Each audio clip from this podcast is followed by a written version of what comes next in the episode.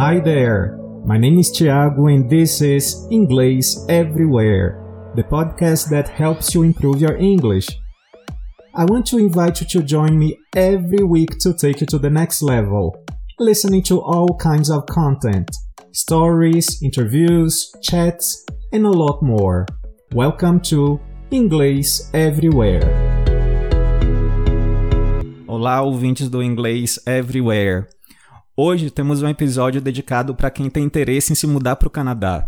Enquanto professor, eu costumo receber muitas perguntas de alunos sobre morar no Canadá, sobre todo o processo para tirar o visto, e nada melhor do que conversar com alguém que está no processo de mudança e que já está com visto de residente permanente garantido. Antes de irmos direto para a entrevista, eu quero deixar um recadinho para você que faz parte da audiência do podcast e que de alguma forma pode contribuir para enriquecer ainda mais o conteúdo dos nossos episódios. Então eu gostaria que vocês entrassem em contato comigo através de mensagem de voz ou nas mídias sociais, a gente tem perfil no Twitter e no Instagram, ou também por e-mail, que é o ingleseverywherepodcast@gmail.com. Daí a gente pode trocar algumas mensagens e a gente agenda uma entrevista, tanto em inglês quanto em português. A gente pode bater um papo em português, já que o, o foco nosso do podcast é para a comunidade brasileira ou falantes da língua portuguesa. Então eu aguardo o contato de vocês para que a gente possa aí ampliar as possibilidades de conteúdo do, do, do podcast. Vamos então para a entrevista. Hoje eu recebo no inglês Everywhere a minha ilustre amiga Priscila França, que eu já conheço há mais de 10 anos e que compartilha comigo o mesmo signo, Sagitário. Bom, a idade é melhor não compartilhar. Temos em comum o espírito de independência, liberdade e o constante desejo de fazer viagens pelo mundo afora. Sendo que a gente já fez algumas viagens juntos para São Paulo, Rio, Chile e até em Londres a gente já se encontrou. É, no episódio de hoje, Priscila vai falar um pouco com a gente sobre como foi o processo para tirar o visto canadense de residente permanente. Seja bem-vinda, Priscila. É, você poderia começar se apresentando para a nossa audiência? Obrigada, Ti. Mais de 10, hein? Já perdi as contas. Mas, então, na verdade, a gente se conheceu trabalhando juntos, né? Como professora de inglês. E hoje eu trabalho como tradutora de inglês e francês para português. É, gosto muito de viajar e, tenho essa vontade de sair conhecendo novos lugares. E foi a motivação, minha motivação principal, acho que de ir para o Canadá foi essa, né? Dessa alma um pouco inquieta de querer conhecer outros lugares, pessoas diferentes, estilos de vida diferentes. E devo ter algum DNA cigano aí que eu não descobri ainda de onde que vem. não me contaram um dia, quem sabe. Eu descubra. ok.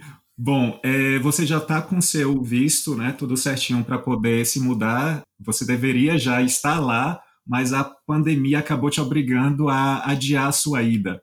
Isso. É, como que vai se dar agora a sua ida? Então, uh, essa eu vou falar um pouquinho sobre como que eu resolvi, né? É, solicitar o visto. Eu sempre tive essa vontade de morar em outro, em outro país, já tinha ido antes para outros países, mas eu não queria ir de novo como estudante. Eu queria morar em um país onde eu pudesse trabalhar sem as restrições uh, do status de estudante, né, que um visto de estudante dá. Que normalmente você só pode, isso claro que varia de país para país, mas normalmente você só pode trabalhar 20 horas por semana, e isso acaba restringindo um pouco até o tipo de trabalho que você pode fazer, as vagas às quais você pode se candidatar. E o Canadá é um país que ofer oferece, oferecia para mim, é, e ainda oferece essa possibilidade de visto de trabalho, é um visto é, é, de categoria econômica que eles chamam, né? Então, eu pedi, hoje eu tenho um visto de residente permanente, mas você pode conseguir esse visto de diferentes formas, uh, existem vários tipos de processo, e eu participei de um que é chamado Federal Skilled Worker, que é, seria, traduzindo livremente, um, um trabalhador qualificado, né? E é um programa é, federal. É, a minha ida está em suspenso, eu tive que adiar, eu ia em abril agora de 2020, mas com a Covid, é, as fronteiras foram fechadas inicialmente para todos os tipos de visto. Depois eles abriram para o visto que eu tinha, mas aí os voos já tinham sido cancelados. E no momento estou esperando mesmo é, o posicionamento até da imigração para ver como que vai ser tratado isso. A orientação que a gente tem é ah, no caso, o meu visto é assim: você faz todo o processo e você recebe no passaporte um visto mesmo físico com a data limite de entrada. Então, você tem um prazo para você entrar no país. Depois que você entra, é que você recebe o visto de residente permanente mesmo. Eu tenho a confirmação da residência permanente. Então, essa confirmação tem um prazo. Só que ele vai vencer, ele vence na próxima semana, e a orientação da imigração é: se você não puder vir, avise. E depois, quando você puder vir, avise novamente que nós vamos dizer o que, que você vai precisar fazer. Então, ainda está bem assim, uh, sem, sem saber mesmo o que, que eu vou precisar fazer, eu e todas as outras pessoas né, que estão na mesma situação. Eles ainda vão explicar melhor. Entendi. É, teria como você explicar um pouquinho como é que funciona o visto que você tirou? Sim, é, esse visto, existem vários processos, né, é, para você conseguir um visto no Canadá, por exemplo, são mais de 60. Tem alguns processos que são federais e outros que são provinciais. As províncias são como os estados para a gente aqui. Uhum. Então, o meu, ele é chamado, como eu já disse, é Federal Skilled Worker, que é para trabalhadores qualificados. E você é, pede o visto, são, existem alguns outros né, tipos de trabalhadores qualificados. Você pede, para você pedir o visto, você entra num sistema chamado Express Entry. Então, é um sistema de pontos que coloca os candidatos em um ranking. Tudo online, tudo isso é feito online, né? Então, vamos supor, eu sou uma candidata a, a um visto, eu quero pedir o visto, eu crio um perfil nesse Express Entry, e vou entrar no, no, no sistema e vou ser classificada de acordo com a pontuação. Os candidatos que têm maior pontuação sempre têm uma nota de corte. Eu acho que são duas vezes por mês, se não me engano, que eles têm uma espécie de sorteio e é onde sai essa nota, quando sai essa nota de corte, né? É, o sorteio informa, vamos supor, a nota foi 450. Quem tiver acima de 450 pode ser convidado para se candidatar ao visto. E aí, é, isso varia de acordo com o perfil de cada um mesmo, né? É, esses pontos normalmente ficam em torno de 450 e 500, mas dizem que quem tem acima, quem faz acima de 400 já tem uma, uma boa chance, né? Mas isso varia muito. E uh, antes de você se candidatar, né, como é que você sabe, assim, se você, você é um, candidato que tem chances ou não. Existem alguns sites, tem um site do, do governo mesmo, mas vários sites de consultoria de imigração oferecem uma espécie de calculadora que você uhum. coloca alguns dados sobre você. É, por exemplo, esse tipo de visto de trabalhador qualificado, o que que conta? A sua idade, sua formação acadêmica, sua profissão também, precisa ser uma profissão requisitada, Uhum. Né? O site do governo canadense tem uma lista com as profissões. É, sua experiência de trabalho, porque você tem que ter no mínimo um ano de experiência naquela profissão, nos últimos 10 anos. E a proficiência em um dos idiomas oficiais do país, o inglês ou francês. Então, são essas, basicamente essas quatro coisas que vão é, somar pontos para você, né? Sua idade, sua formação acadêmica, sua experiência de trabalho e a proficiência em um dos idiomas. Então, a partir daí, você tem uh, a sua pontuação, que pode aumentar. Tem outras coisas também, se você já, já visitou o país, se você tem familiares no Canadá e tudo, e isso vai variando um pouquinho, mas o básico são esses quatro. Certo. No seu caso, qual foi a cidade que você escolheu para morar lá no Canadá? E, e qual seria a sua motivação maior para ter escolhido essa cidade? Ah, tem mais uma coisa que eu esqueci de falar, certo. além do, é, em relação a esse visto. É claro que isso varia de visto para visto, né? Mas você precisa também, para esse especificamente, ter uma comprovação financeira. Você precisa ter um valor na sua conta uhum. equivalente a. São quase 13 mil dólares canadenses. Você precisa ter esse valor na sua conta, é, no caso da gente, né? Conta em real, uhum. é, fazendo a conversão nos últimos seis meses. Não pode ser assim, ai, alguém transferiu para mim esse mês, eu fui lá, provei que estava na minha conta e depois transferi Sim. de volta para a pessoa. O dinheiro ele tem que estar tá mesmo é, na sua conta, né? Certo. Sim, a cidade. É, a cidade é um mistério, nem eu sei direito. na verdade, é, você sabe, era para eu ter ido em abril e tava tudo certo para eu ir para Toronto, era a cidade que eu tinha escolhido e tudo por alguns motivos. É, um deles, eu queria uma cidade que fosse na costa leste, e Toronto é uma cidade é, de fácil acesso, né? Também queria uma cidade de fácil acesso para as pessoas irem me visitar, amigos e família. E também Irei, com certeza. Não é? e também para eu vir para cá, é, é, se fosse um lugar que precisasse pegar muitos voos, ia ficar mais complicado. E é uma cidade multicultural e tal. Eu achei assim que era um lugar eu teria muitas oportunidades. Com o tempo passando e ficando tendo mais oportunidade de pesquisar mais, eu estou um pouco, um pouco, não mentira, muito fortemente inclinada, como dizem, a mudar de cidade e ir para Ottawa, que é a capital é, do Canadá, né? É na mesma província que Toronto, no mesmo lado do mapa, costa leste também. Uh, só que ela é, pelo que eu pesquisei assim até agora, ela é mais bilíngue. Então, por ser, inclusive, a capital, então tem muitos, muitos órgãos do governo e tudo. É, então, o francês é mais forte lá. E como eu falo as duas línguas, eu acho que seria mais interessante para mim em termos de oportunidade de trabalho e, e tudo mais. Assim. E, e, é uma cidade menor também, né? Ela é menor que Toronto. Isso também me certo. interessa. É, no caso do idioma do francês, você aprendeu francês enquanto morava na França. E essa diferença, assim, entre o francês da França e do Canadá, que é que você, você acha que você vai ter dificuldade de adaptação? Eu acho que eu vou ter dificuldade no início de conseguir me concentrar para não rir muito, porque eu acho muito engraçado. É um pouco assim, não sei se você sente essa, essa agonia um pouco de ouvir inglês australiano, por exemplo, que é um uhum, inglês sim com o qual eu não estou muito habituada. Então eu acho estranho e engraçado no fundo, assim. É, eu tenho um pouco essa sensação ouvindo o francês do Quebec.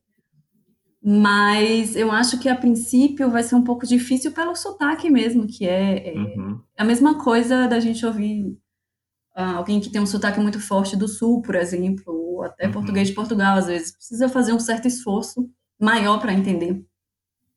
Mas acho que dá para adaptar e tentar não rir um pouco, né, no começo. Espero não pegar o sotaque, porque eu gosto mais do francês da França, mas uhum. acho um pouco difícil, né? Sim, a sim. A gente acaba pegando mesmo um pouquinho. Verdade. É, me diz outra coisa, em relação assim a todo esse processo para tirar o visto, imagino que seja um tanto burocrático, cansativo e tudo. Então você teve algum, você contratou algum serviço de assessoria para que te ajudasse, para que te guiasse durante o processo? Eu contratei e a minha meu objetivo no início com a consultoria era me dar me dar uma luz assim, me dar um caminho, esclarecer algumas das minhas dúvidas, porque na verdade tudo, todas as informações de que você precisa eles estão no site do governo canadense, né? Uhum. É bem detalhado e tudo. Mas, e claro, tem inúmeros blogs e, e páginas que falam sobre o assunto. Mas a maior parte das, das informações que eu achava era direcionada a um perfil diferente do meu. Eu achava muita informação sobre imigrar uh, em casal, é, pessoas mais jovens, né? Porque isso conta muito na pontuação. Uhum. A idade é um fator importante. A partir de 30 anos, o candidato ele vai perdendo é, 5 pontos, mais ou menos, a cada ano. Então, isso conta. Eu já tinha 37, então já vários pontos aí a menos. Então, eu achava muito sobre esse perfil: casal mais jovem e pessoas que eram funcionários de alguma empresa. Porque, como você precisa comprovar sua experiência de trabalho, você comprova pedindo ao seu empregador uma carta específica tal. E essa era outra coisa que eu não tinha. Meu perfil era diferente. Eu era solteira, eu tinha mais de 30 anos e eu era autônoma. Uhum. Então, eu tinha muitas dúvidas em, em, se esse processo de imigração era o certo para mim. Era não certo, mas o mais adequado. Uhum. Então, pensei, bom, vou contratar uma consultoria para, de repente, quem sabe, eu estou indo fazer o processo errado, tem algum outro que seja mais adequado para o meu perfil e tal. Encontrei uma, tive uma consultoria inicial. Normalmente, essas consultorias são, duram o quê? 40 minutos, uma hora. É, já vi de 20 minutos também, vai depender da empresa, de quem está oferecendo o serviço. E essa primeira pessoa que eu contratei, eu não gostei. Achei, assim, muito, muito rasa as observações. Ela não me falou muito mais do que eu já sabia, na verdade. Uhum. Então, não acrescentou muito. E aí, depois, eu acabei contratando uma outra pessoa, fiz uma consultoria com ela, indicada até por um amigo seu. Foi muito legal. É, ele a conheceu quando ela trabalhava no consulado do Canadá, depois ela em São Paulo. Depois ela saiu e, e, hoje trabalha com essa parte de consultoria, né, de vistos e de imigração. E aí conversei com ela nesse primeiro, nessa primeira conversa, é, eu achei assim que ela me deu muita segurança, esclareceu as minhas dúvidas, porque o objetivo é esse, né? Tirar as dúvidas, estudar o seu perfil, discutir, sei lá, ou, ou propor um plano B, se for o caso. Uhum. No meu caso mesmo, ah, se eu não tivesse o perfil, talvez fosse mais interessante eu ir para estudar lá, para melhorar minha pontuação, etc. E a uhum. partir daí traçar qual é a melhor estratégia que você vai é, seguir, né, para chegar no objetivo, que seria o objetivo final, o visto de residente. Então, como eu gostei dessa primeira conversa que eu tive com ela, eu acabei contratando uh, os serviços dela para me prestar o que seria uma assessoria uh, durante esse período, porque você faz, cria o seu perfil, vê a quantidade de pontos que está ali, e depois, quando você recebe o convite para você se candidatar mesmo, você tem que fornecer os documentos para provar todas aquelas informações que você disse forneceu antes, né? Uhum. Então, eu contratei para ela me auxiliar nessa parte, de me indicar assim, quais seriam os melhores documentos no meu caso. E eu acho que para mim foi, foi super importante, fez a diferença, porque eu estava muito insegura nessa parte de como comprovar a minha experiência profissional. E o que ela me orientou assim deu certinho. Né? Eu, eu não tinha um empregador para quem pedir uma carta, então eu precisei juntar muito mais documentos, né, do que alguém que, que tivesse. Mas no fim deu tudo certo. E foi ótimo. Assim, outra coisa que ela me orientou, por exemplo, que eu não sabia, que seria melhor eu fazer as duas provas de inglês e de francês e usar as duas. E nisso, como eu tirei a nota maior em inglês, usar de inglês como principal, o francês como o segundo idioma. Pode fazer o contrário também, dependendo de qual pontuação sua seja melhor, né? Então, eu uhum. acho que, no meu caso, ajudou bastante. Tem gente que faz sim, mas isso varia muito do perfil de cada pessoa. Uma coisa que eu acho importante, é, que você deve fazer mesmo contratando assessoria, é que você precisa conhecer o processo. É, eu sabia, eu não sabia o tanto que ela sabia, claro, né? Senão não precisaria uhum. ter contratado. Mas você também não pode ir assim totalmente e largar o seu plano na mão de alguém para resolver. Essa Sim. pessoa ela vai saber mais que você, mas você tem que ter um certo conhecimento também até para discutir um pouco, né, das opções, né? Sim. E é você, no fim das contas, que tem que fazer tudo. São muitas informações, documentos, etc., que você tem que correr atrás. Uhum. É porque, na verdade, o objetivo é, é, ela personalizar o serviço de acordo com as suas necessidades, né? Isso, exatamente.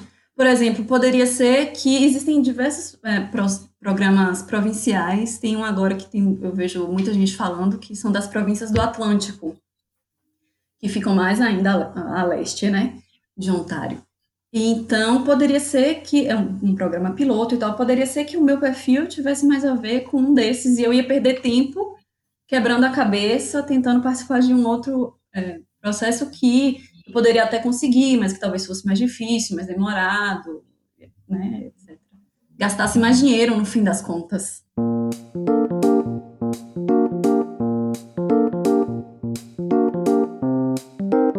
quais quais seriam os pré-requisitos mínimos assim que o cidadão brasileiro precisaria ter para é, aventar a possibilidade de, de tirar o visto canadense? É, em termos de provas de proficiência que ele deve fazer, não sei, quais os aspectos principais que ele deve é, pensar a respeito, ele deve ter? Ah, eu acho que, primeiro de tudo, a pessoa tem que ter vontade, né? É porque é um processo, apesar do nome de ser considerado um processo rápido, ele é, é expresso, né? Express entry. Uhum. É, você precisa correr atrás de muita coisa, tem uma parte burocrática é, importante que você precisa providenciar, então você tem que ter muita vontade, né? Dinheiro, porque uhum. você gasta muito mesmo. E além de gastar, você tem que ter o, o dinheiro. Nesse caso desse, que eu participei, você tem que ter o dinheiro mesmo na conta. Uhum. E tempo. Tempo para pesquisar sobre, o, sobre o, o, processo todo, tempo para estudar também, né? Uhum. É, estudar os idiomas, inclusive. Então, isso varia muito de pessoa para pessoa, mas eu acho, e de, de casa a casa, mas eu acho que esses três são essenciais: vontade, dinheiro e tempo. Né? Ah, as provas de proficiência.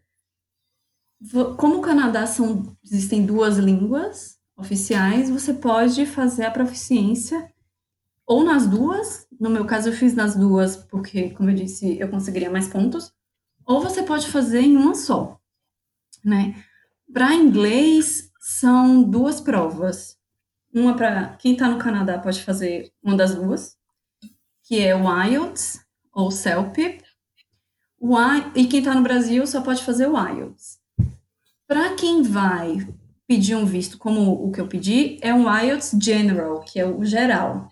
Quem vai fazer outros tipos de visto para estudar, por exemplo, é um outro tipo de IELTS, é, é o acadêmico. As provas são um pouco diferentes. Ou então a prova de francês, que é, é chama TEF, que faz na Aliança Francesa, aqui no Brasil também, que é mais ou menos o, o equivalente, né?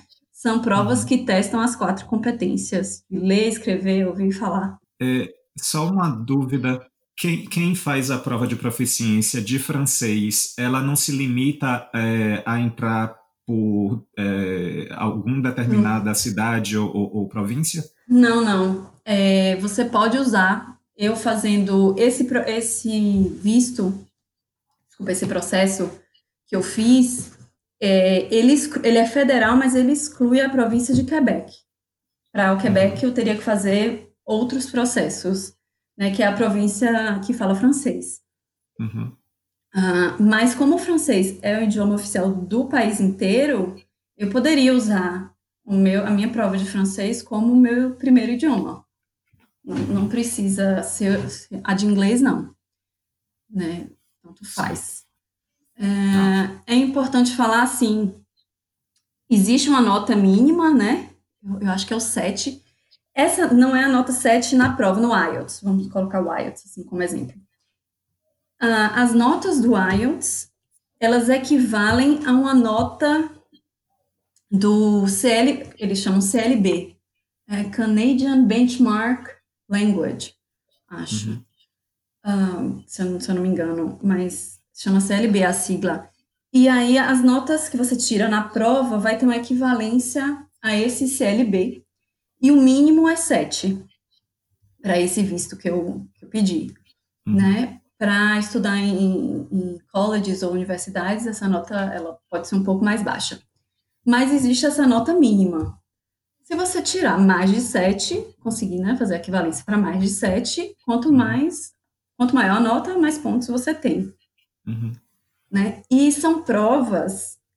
Olha que eu gosto de prova. Adoro estudar para prova. São provas difíceis, então você tem que realmente não só saber o idioma, mas você tem que saber a estrutura da prova.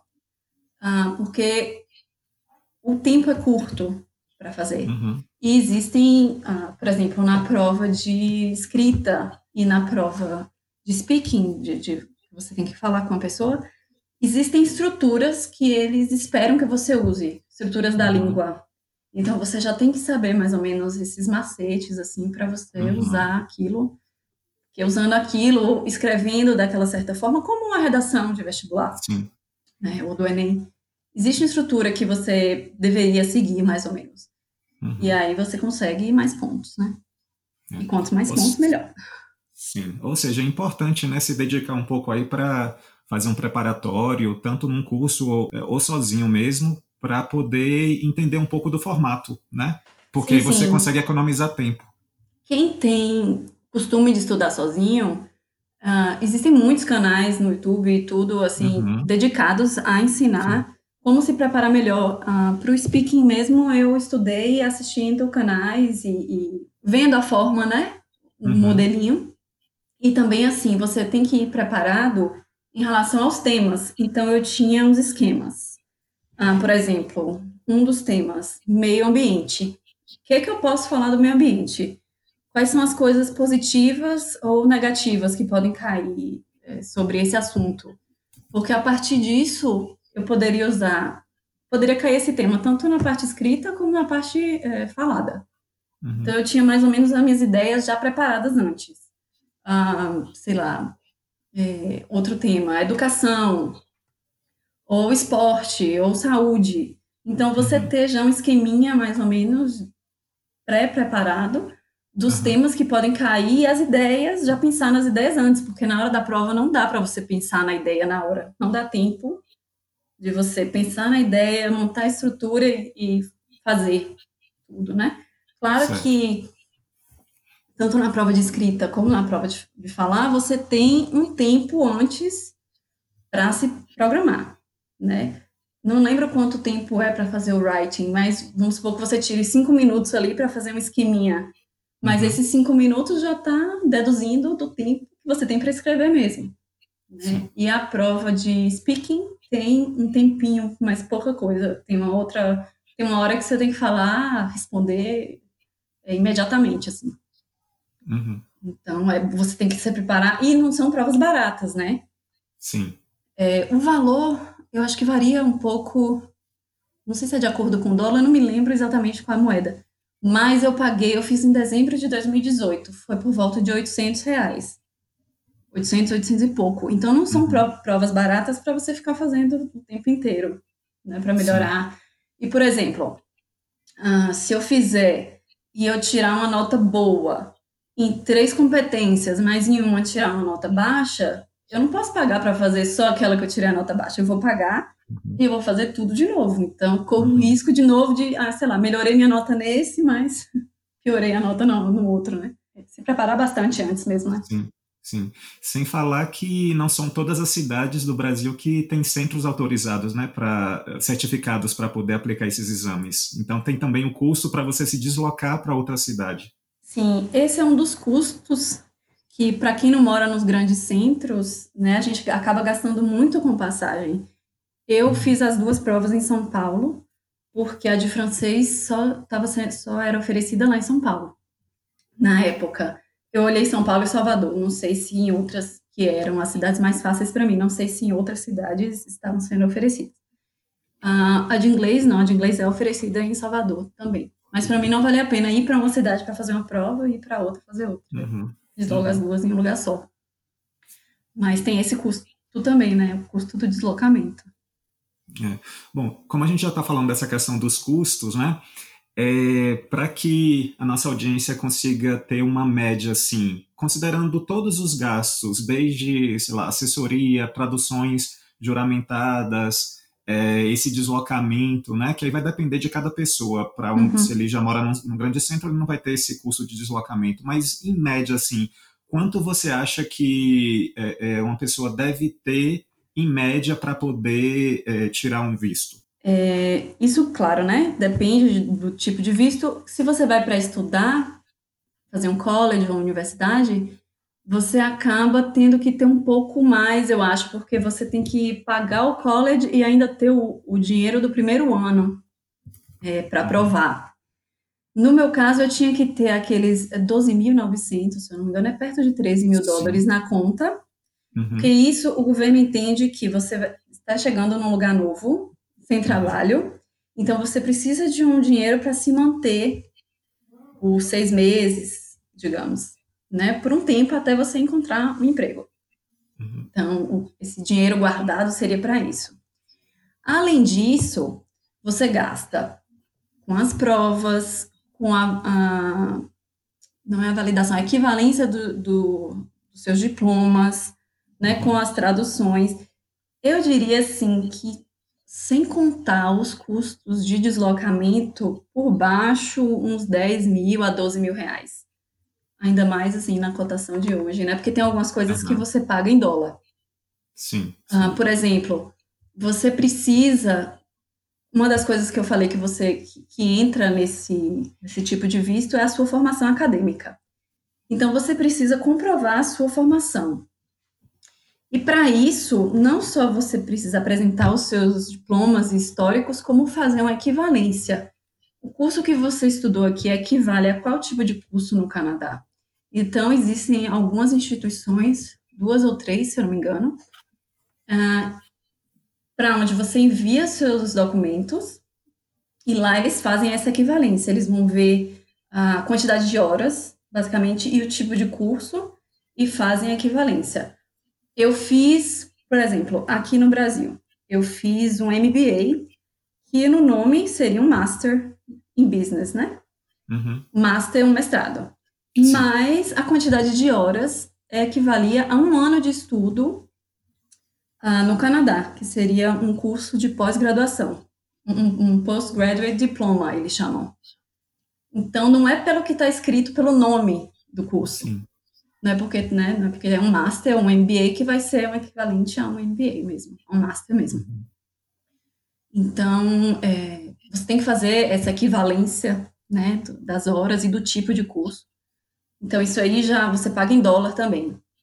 Você precisa, para essa equivalência especificamente, foi uma coisa que eu acabei gastando bastante, porque você precisa enviar para eles o histórico ah, da faculdade que você fez, ou uhum. pós-graduação que seja, e esse histórico tem que ser o original.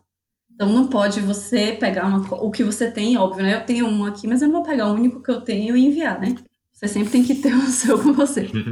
Precisa ser original, então eu tinha que pedir à faculdade novamente e ele tem que ir enviado no envelope, lacrado, tudo direitinho. E eu tive um, um, um probleminha para conseguir.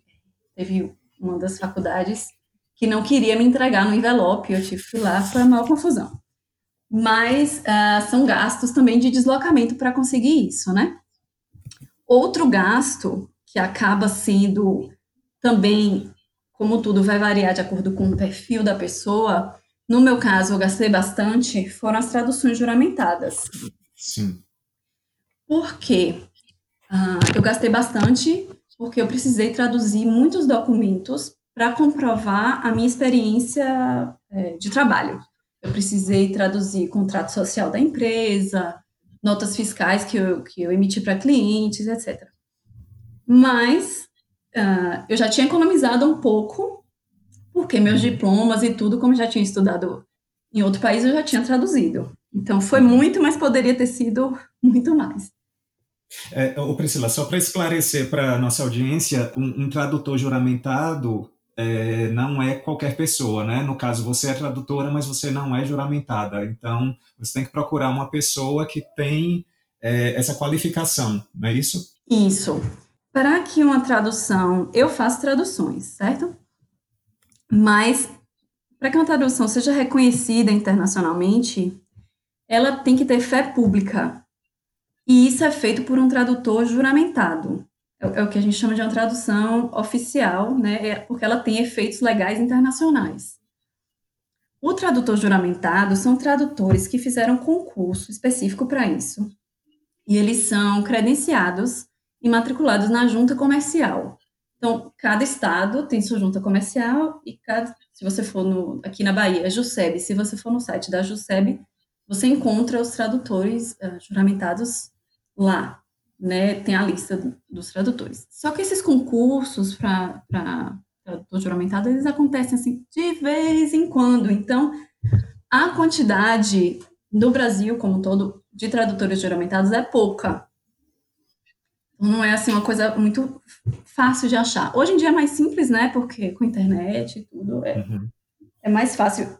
Você, você entra na junta de cada estado e procura, e você não precisa necessariamente. Eu moro na Bahia, eu não preciso contratar alguém daqui da Bahia. Eu posso contratar de qualquer lugar do país. Então, é, eu fiz o orçamento com três, três ou quatro empresas diferentes e o valor varia bastante. Varia, inclusive, porque esse preço é um preço tabelado. É, essa tradução normalmente é feita por lauda e tudo, mas assim, o, o tamanho da lauda, o valor da lauda, isso muda de acordo com cada junta comercial, com cada estado. Então, os preços vão variar de estado para estado também. Então, eu sugiro, assim, sempre pesquisar em empresas de estados diferentes. Ah, quando eu traduzi a maior parte dos meus documentos, o preço variou. Os mesmos documentos, tá? Entre o, o orçamento mais barato que eu recebi foi 1.420 uhum. e o mais caro foi 4.200 para os mesmos documentos. Então, é uma diferença sim, bem sim. grande, assim, se você for né? considerar que isso é apenas um, uma fração dos gastos que você vai ter, né? Então, assim, é, eu escolhi uma das empresas, né? E entre as mais baratas, até porque eu mesma, é um trabalho que eu mesmo posso fazer depois. Eu revisei tudo e tava, eu podia ver se tinha erros ou não, né? Então, eu não estava tão preocupada assim. Mas é, eu sugiro assim, quem, quem precisa desse tipo de serviço, procurar em mais de uma empresa, né? Fazer orçamento em mais de uma empresa, de preferência de estados diferentes, porque aí você pode ver mais a diferença de preço, e depois pesquisar é, sobre aquela empresa, né? Vamos supor, ah, eu, eu achei interessante que o, o, preço da empresa A, pesquisar sobre a empresa A na internet, o feedback de quem já fez, né? Traduções. Né? E eu vi, na época que eu pesquisei, eu vi que tinha gente fazendo, é, mandando para fazer em empresas no Canadá. Também dava para fazer. Só que ia sair, no meu caso, saía muito caro o SEDEX. Não sei nem se é SEDEX, mas a, essa parte de correios, não sei se é SEDEX não, é, saía bem caro, não valia a pena. Né? Para mim ia sair muito caro. Mas, de repente, dependendo do câmbio, da quantidade de, de documentos, né? Eu indico pesquisar o máximo certo. possível. Só por curiosidade, essa que você encontrou mais barata fica em qual estado aqui do Brasil? Ficava em São Paulo. Mas de uma outra vez eu já tinha feito uma outra com, do, com uhum. uma empresa do Rio. É, talvez, talvez tenha mais competição né, nessa, nesses grandes centros. São, é, São Paulo, na verdade, é o estado que tem mais tradutores uhum. juramentados.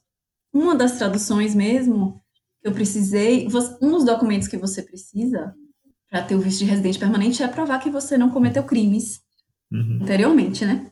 E se você já morou por mais de seis meses em outro país, no período. É sempre o período de 10 anos anterior.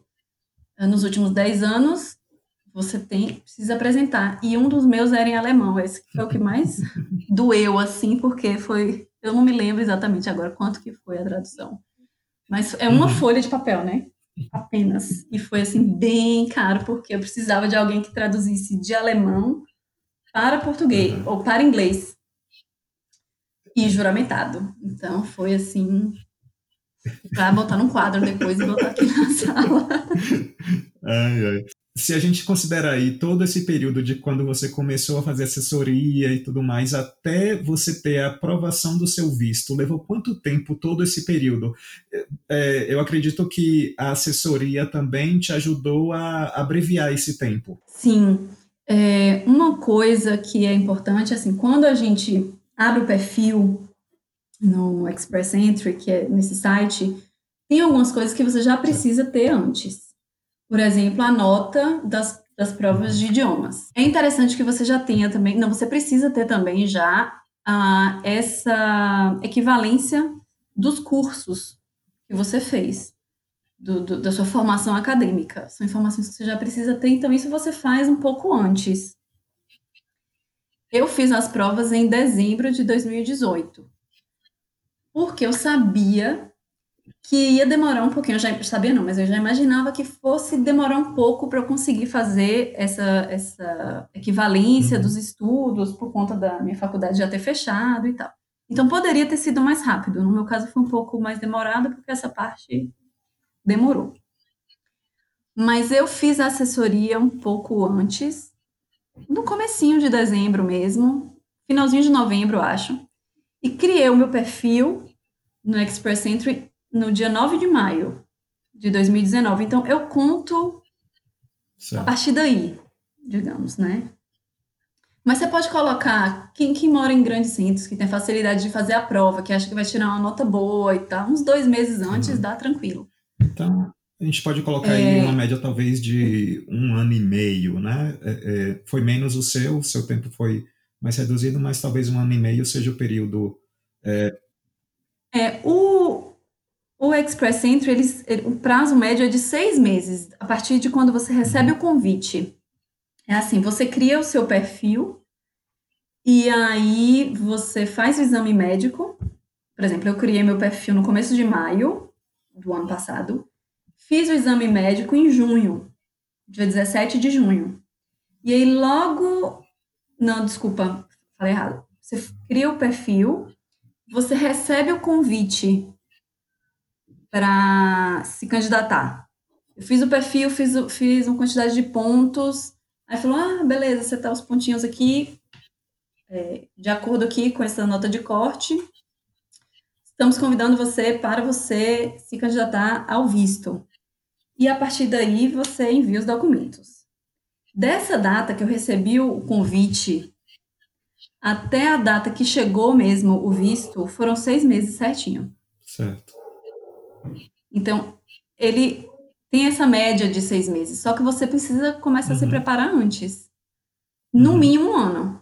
Essa parte de fazer as provas, pedir é, a equivalência dos diplomas, porque pode dar alguma coisa errada, né? Pode ser que você não, não alcance a sua nota.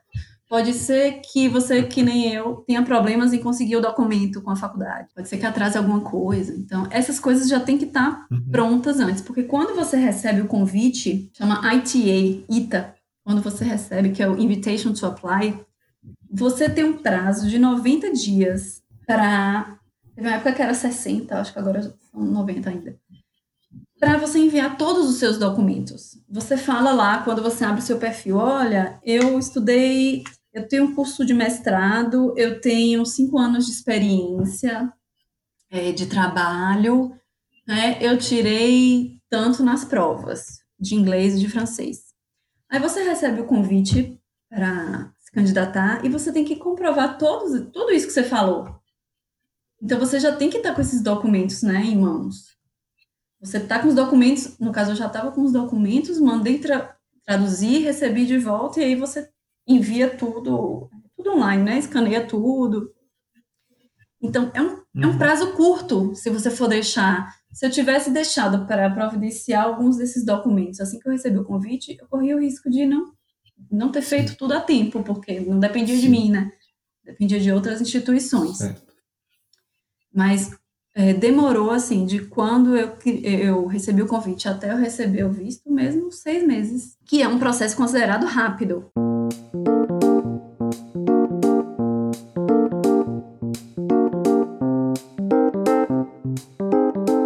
Então, aí você recebeu a confirmação. A partir daquele momento que você recebe a confirmação, a aprovação do seu visto, quais são os prazos que você tem? Como é que funciona essa questão até você se mudar? E depois que você se mudar, quanto tempo é, qual o tempo mínimo para você ficar lá até você sair? voltar para o Brasil, visitar, fazer uma visita, alguma coisa assim? Tudo gira em torno de um exame médico. Quando você recebe o convite e tal, você faz um exame médico, que são, são exames feitos em médicos credenciados pelo governo canadense. Então, aqui em Salvador, eu acho que tem um médico. Acho que é só um mesmo, eu fiz aqui em Salvador, né? É, tem em São Paulo, em outros grandes centros, mas está aí outra, outra despesa, além do médico, do Sim. exame médico, tem um raio-x que você precisa fazer lá, tem esse, esse deslocamento. Então, eu fiz o exame médico em 17 de junho do ano passado. Eu recebi o meu visto, a data do visto é 13 de janeiro. ah, mesmo a data do visto tendo sido vários meses, seis, sete meses depois da, do exame médico, a data principal que conta para a validade é Sim. é esse exame médico. Então, meu visto veio vencendo em junho, porque é quando vai fazer um ano do uhum. exame médico. O exame tem validade de um ano e o visto para entrar não é o visto de residente permanente, é essa confirmação do, do visto, né? Chama COP, chama COPR, que é Confirmation of uh, Permanent Residence. Então, e isso é que eu estou chamando de visto aqui. Ele tem a data para entrar antes de fazer um ano uhum. do exame médico. Vamos supor que eu tivesse recebido o passaporte, o visto já, essa confirmação toda em novembro. Não faz diferença, ia, ia ser até junho. Se eu tivesse recebido em abril, uhum. ia ser até junho, porque Sim. o exame médico foi em junho. Certo? Então, essa é a data limite. É, é isso, por isso que eu falei, ah, não sei como é que vai ser agora, porque a data limite está chegando. E eles não sabem, assim, se a gente vai precisar fazer outro sim. exame médico ou não. Tudo, in, tudo indica que provavelmente sim, né? Uhum. Porque está atrelado ao Apesar exame de ser um motivo bem atípico agora, né? A pandemia. E também, assim, eu acho um pouco, sei lá, um ano de validade quantas coisas eu poderia ter ficado doente nesse uhum, período de um ano, entendeu? E a condição médica ter mudado. Mas tudo bem. É, então, o prazo de, da entrada, da minha entrada no país, é atrelado a esse exame médico. E depois que você entra, o, o termo chama landing, que é você fazer, fazer o landing, é o que você vai achar assim na internet. Que é pousar, né? Você chegar no país, você chega e a partir daí que você vai receber o seu cartão de residente permanente que transforma de, de uma confirmação da, da, residência para, de fato, o cartão de, de, residente permanente.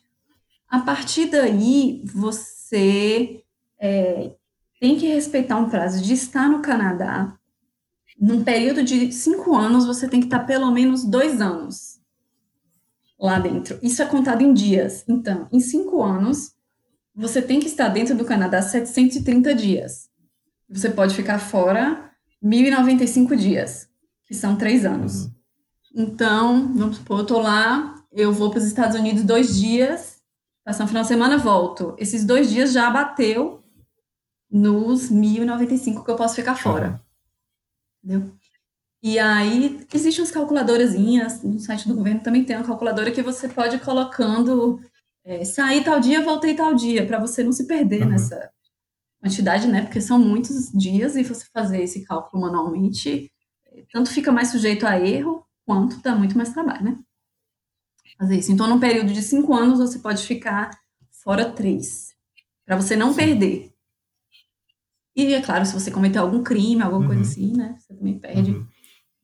Porque, mas isso é uma coisa mais extrema. E depois desse, e nesses cinco anos, ah, você respeitando esse período, você pode pedir a cidadania. Entrar com pedido de cidadania. Né? Certo. É, então, quais são os seus planos pessoais, assim, quando você chegar? É, você já falou para a gente que você não tem, é, a princípio, nenhum emprego, né? Então, o que, que você pretende fazer não. ao chegar lá, que ainda tá, a, a, está por definir, né? O Toronto ou Ottawa? O lá, né? É, mas cá para nós eu tô achando que tá mais para Ottawa uhum. do que para Toronto. é, porque tem mais Sim. meu estilo, assim, o tamanho da cidade e tudo. Embora eu acho que essa coisa de ficar alternando entre inglês e francês, eu vou ficar meio doida, mas normal.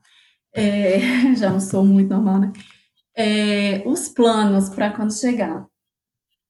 Mandatoriamente, obrigatoriamente, qualquer um que chegue está tendo que ficar agora, nessa situação de pandemia, 14 dias em isolamento total. Então, isolamento dentro do lugar onde você estiver, sem sair para nada. Teve até um caso, logo, deve ter o quê? Uns dois meses mais ou menos, que uma, uma pessoa, uma brasileira, ela tinha visto, de estudante, acho, é, trabalhador temporário, visto temporário, e ela chegou e ela não, não respeitou os 14 dias e estava nesse perigo de, de uhum. ser deportada, ter o visto cancelado e tal. Então você precisa ficar os 14 dias isolados. Então, o primeiro plano é ficar, achar um lugar para ficar 14 dias isolado, né? Então, provavelmente alugar um Airbnb, alguma coisa, e pensar como que eu vou fazer nesses 14 dias para uhum. comida, uhum. essas coisas. básicas de sobrevivência e desinfetar tudo, né? É, a partir daí tem algumas coisas práticas para resolver logo quando você chega. Que antes era feito assim, você chegava já fazer no aeroporto. Como não dá para fazer nada, você tem que se isolar e depois fazer. É, faz, pedir o. Como se fosse o CPF daqui, que é o Social Insurance Number. São coisas, né? Abrir uma conta no banco. Se bem que abrir uma conta no banco, é, você pode fazer estando aqui no Brasil. Eu já abri minha conta, mas não é uma conta que você pode movimentar, é como se fosse uma, uma poupança apenas. Mas é mais fácil, quando você chega, é só avisar que chegou e já tem a conta. É, providenciar telefone, é, cartão de transporte uhum. público, essas coisas, né? Carteira de motorista, que é uma coisa que eu pretendo fazer logo, porque já que eu não vou estar trabalhando, entre aspas, né? É, eu vou ter mais tempo para lidar Sim. com isso logo no começo. A minha sorte, por sorte, o meu trabalho ele vai uhum. comigo aonde eu tô, onde eu vou. Então, uh, embora eu queira ter um emprego lá, inicialmente eu vou continuar trabalhando com o que eu já trabalho e futuramente eu vou tentar conciliar, pretendo tentar conciliar as duas coisas. Uh, fazer algumas atividades de tradução e outras em paralelo, né? Porque pagar contas em dólares, a gente precisa ganhar em dólares. É verdade. então, os planos são esses, assim. Claro que eu tinha imaginado um bocado de coisa, que com a pandemia os planos mudam, porque ah, participar. Existem. Ah, para esse tipo de visto de residente permanente, o governo do Canadá oferece vários programas. Como um recém-chegado, newcomer em inglês, você tem acesso a vários programas é, gratuitamente e tudo. Então, eu, tinha imaginado fazer parte de tudo que fosse possível, que fosse de graça, né? É, participar de reuniões, projetos e tudo. Não sei como será agora, porque muitas dessas coisas dá para participar ainda, mas uh, online, né? Não tem essa dinâmica assim de ah, vamos aproveitar isso para fazer contatos e conhecer Sim. pessoas. Claro, você vai conhecer pessoas, mas é uma dinâmica diferente. É, eu não sei ainda tudo que vai ser oferecido para mim quando eu chegar lá, né? Todas as coisas que eu tenho é, direito a. Até porque são muitas informações, a gente não consegue dar conta de tudo ao mesmo tempo. Então eu falei, vamos, vamos levar por partes. Uma das coisas um, que eu sei que eles oferecem, você estando lá já, é, cursos de idiomas, então eu, vou, eu posso estudar inglês ou francês gratuitamente. E você também tem alguns é, bolsas em alguns cursos que eles chamam de Bridging Programs, que é, eu já sou um profissional da minha área aqui no meu país, eu estou me mudando para outro país, eu vou fazer um curso para fazer essa ponte entre os conhecimentos que eu aprendi aqui, da minha prática no meu país, e como é no Canadá esses cursos, eu já olhei alguns, tenho interesse, isso é coisa, duas coisas certas que eu vou fazer, um curso de idiomas e um desse curso, um desses cursos, né? Porque eu gosto muito de estudar e ainda falar assim, ah, eu vou te dar uma bolsa, é de graça, eu vou, com certeza estarei lá na porta. Outra coisa que é muito legal é que ah, essa integração, né, esse, nessa integração, essa esse objetivo de, ah, vamos integrar essas pessoas que estão recém-chegadas ou que vão ser recém-chegados em poucos meses. Então, o que, que eles oferecem? Existem ONGs, né, instituições ah, credenciadas pelo governo que oferecem programas gratuitos. Eu tô fazendo, eu fiz um curso muito interessante. São cursos assim muito completos o primeiro que eu fiz foi chama Job Search Strategies. Eu fiz em duas instituições diferentes, porque já que eu podia fazer, né, vamos fazer o mesmo curso em dois lugares diferentes, para aproveitar o máximo dos dois. Que são estratégias de busca de emprego, porque o mercado muda em cada região, né, em cada país, cada região tal. Então, você para aprender uh, como funciona o mercado canadense. E foi muito interessante, eu aprendi coisas que eu não, não sabia mesmo. E você vê que é bem designado para pessoas de várias culturas diferentes. Tinham coisas que eram bem óbvias para uhum. mim, mas imagino que alguém que venha de um outro país, uma cultura muito diferente da nossa ocidental, acha aquilo uhum. uau, né? Como isso é diferente. E interessante. Uh, uma das coisas, sim, eu fiz esse, terminei, e agora já estou fazendo outro, que é uh, Working with Others. Communication, communication in the workplace. Então, para você aprender a trabalhar melhor, uh, um tipo de habilidade que eles pedem muito, eu acho que aqui também, que são as soft skills, são competências uh, no, no, profissional, né? Não só no profissional, mas nesse caso especificamente, de como de lidar com outra, competências emocionais, uh, tem, são competências que têm mais a ver não com a parte técnica, mas de saber lidar com outras pessoas. Ou até de você mesmo, pensamento crítico, essas coisas.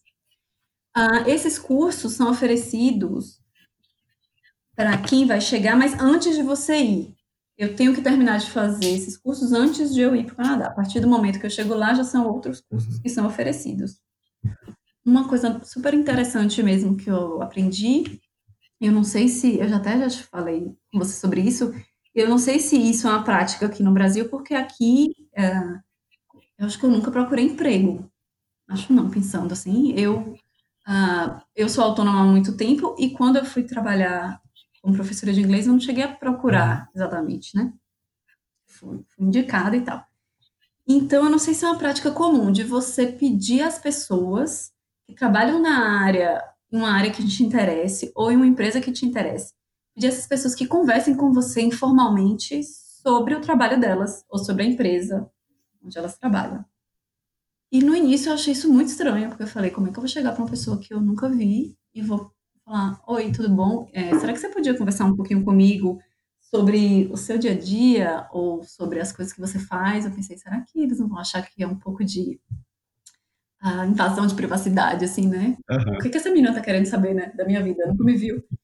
Uh, mas não, foi super legal. Uh, eu já, já pedi a várias pessoas, acho que umas 20 mais ou menos. Uau. De áreas um pouco diferentes, duas áreas um pouco diferentes, as duas me interessam.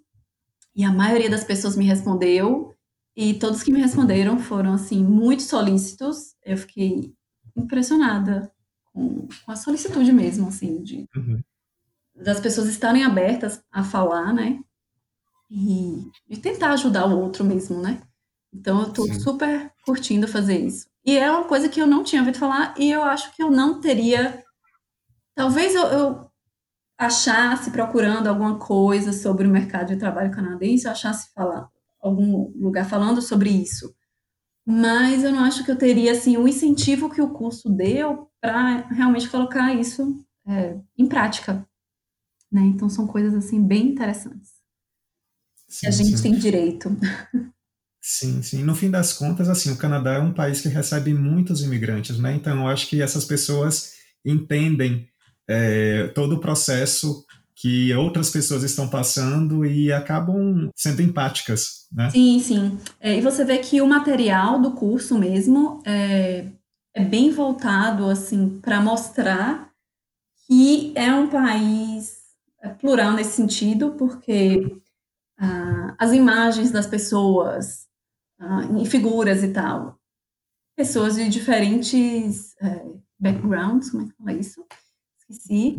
É, mas pessoas de diferentes lugares ou é, fisionomias diferentes, é, os áudios também com sotaques diferentes. Sim. Então, mostra, pelo menos no material, né, mostrava bastante diversidade.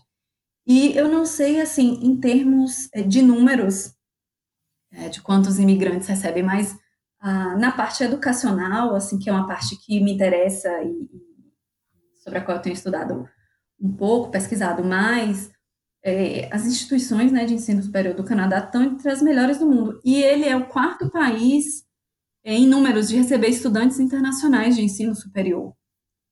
Uhum. Então, recebe gente de, de, de muitos lugares, né? Ah, então, essa parte. E isso é uma outra coisa que que me interessa demais. É, uhum. No país, é essa diversidade, tanto de, de pessoas, como, como de estilos, e também, não só a diversidade, mas o respeito Sim. a diversidade, né?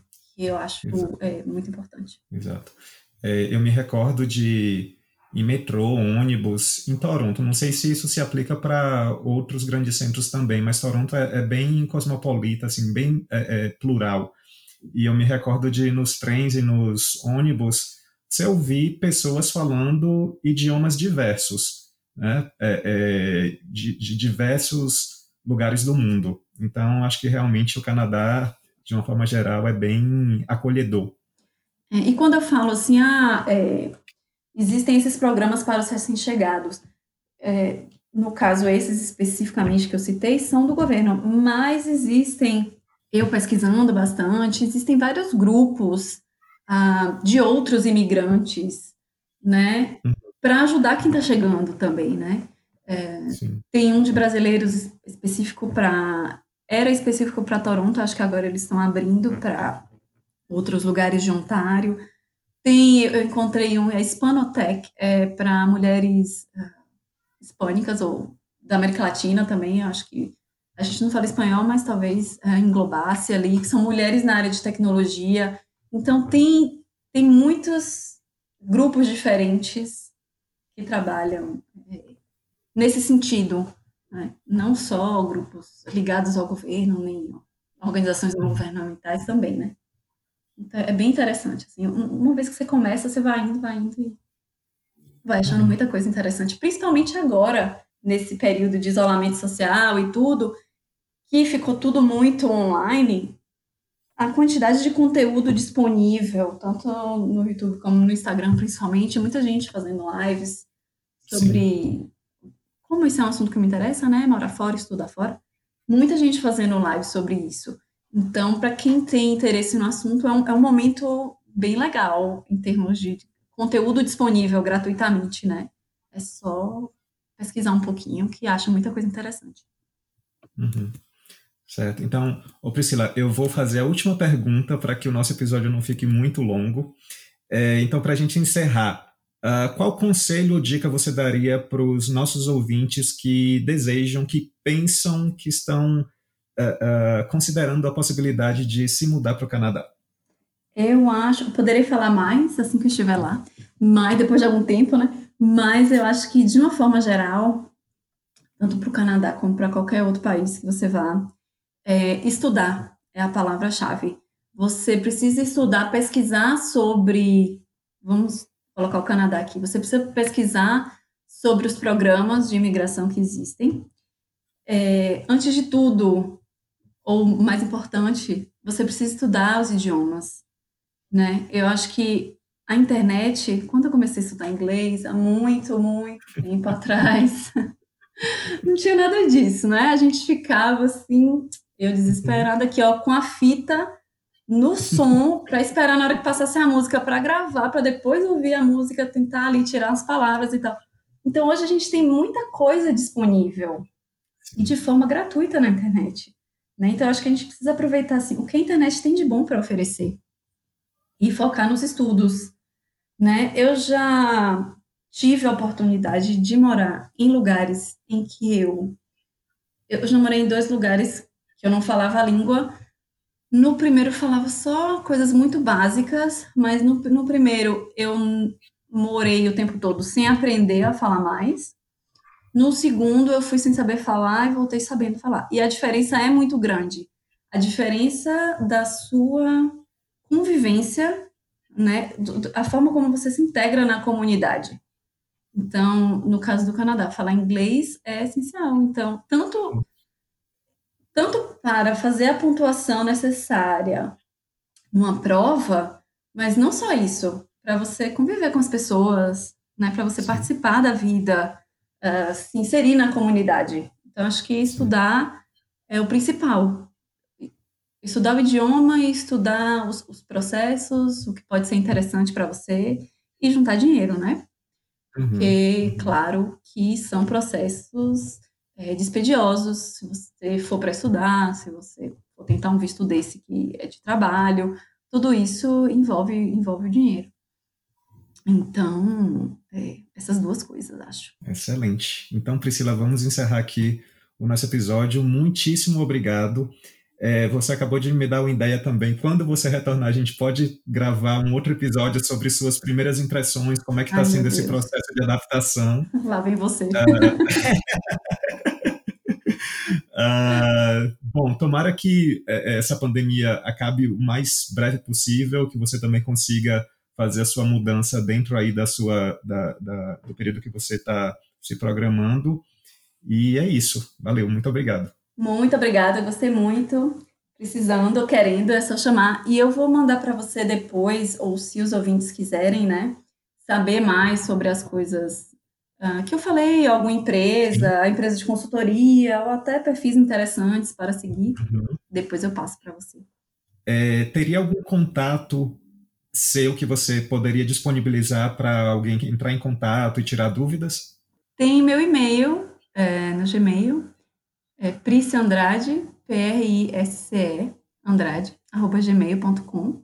Pode entrar em contato por lá que eu respondo. Tem, é um assunto que eu super gosto de falar, é, tanto de imigração como de estudar fora, é um assunto assim que eu sou apaixonada, então, pelo qual eu sou apaixonada. Então, quem quiser entrar em contato, pode perguntar que eu tendo tempo eu respondo. E sabendo do assunto também, né? Ótimo, então. Eu vou deixar na descrição do episódio também para facilitar. Priscila, muito obrigado. Tchauzinho. Thanks for listening. You can send me suggestions on Twitter, Instagram, or by voice message. Also, follow us on your favorite streaming platform to check out the next episode. On ingleseverywherepodcast.wordpress.com, you can have some further information about our show episodes, including transcripts. See ya!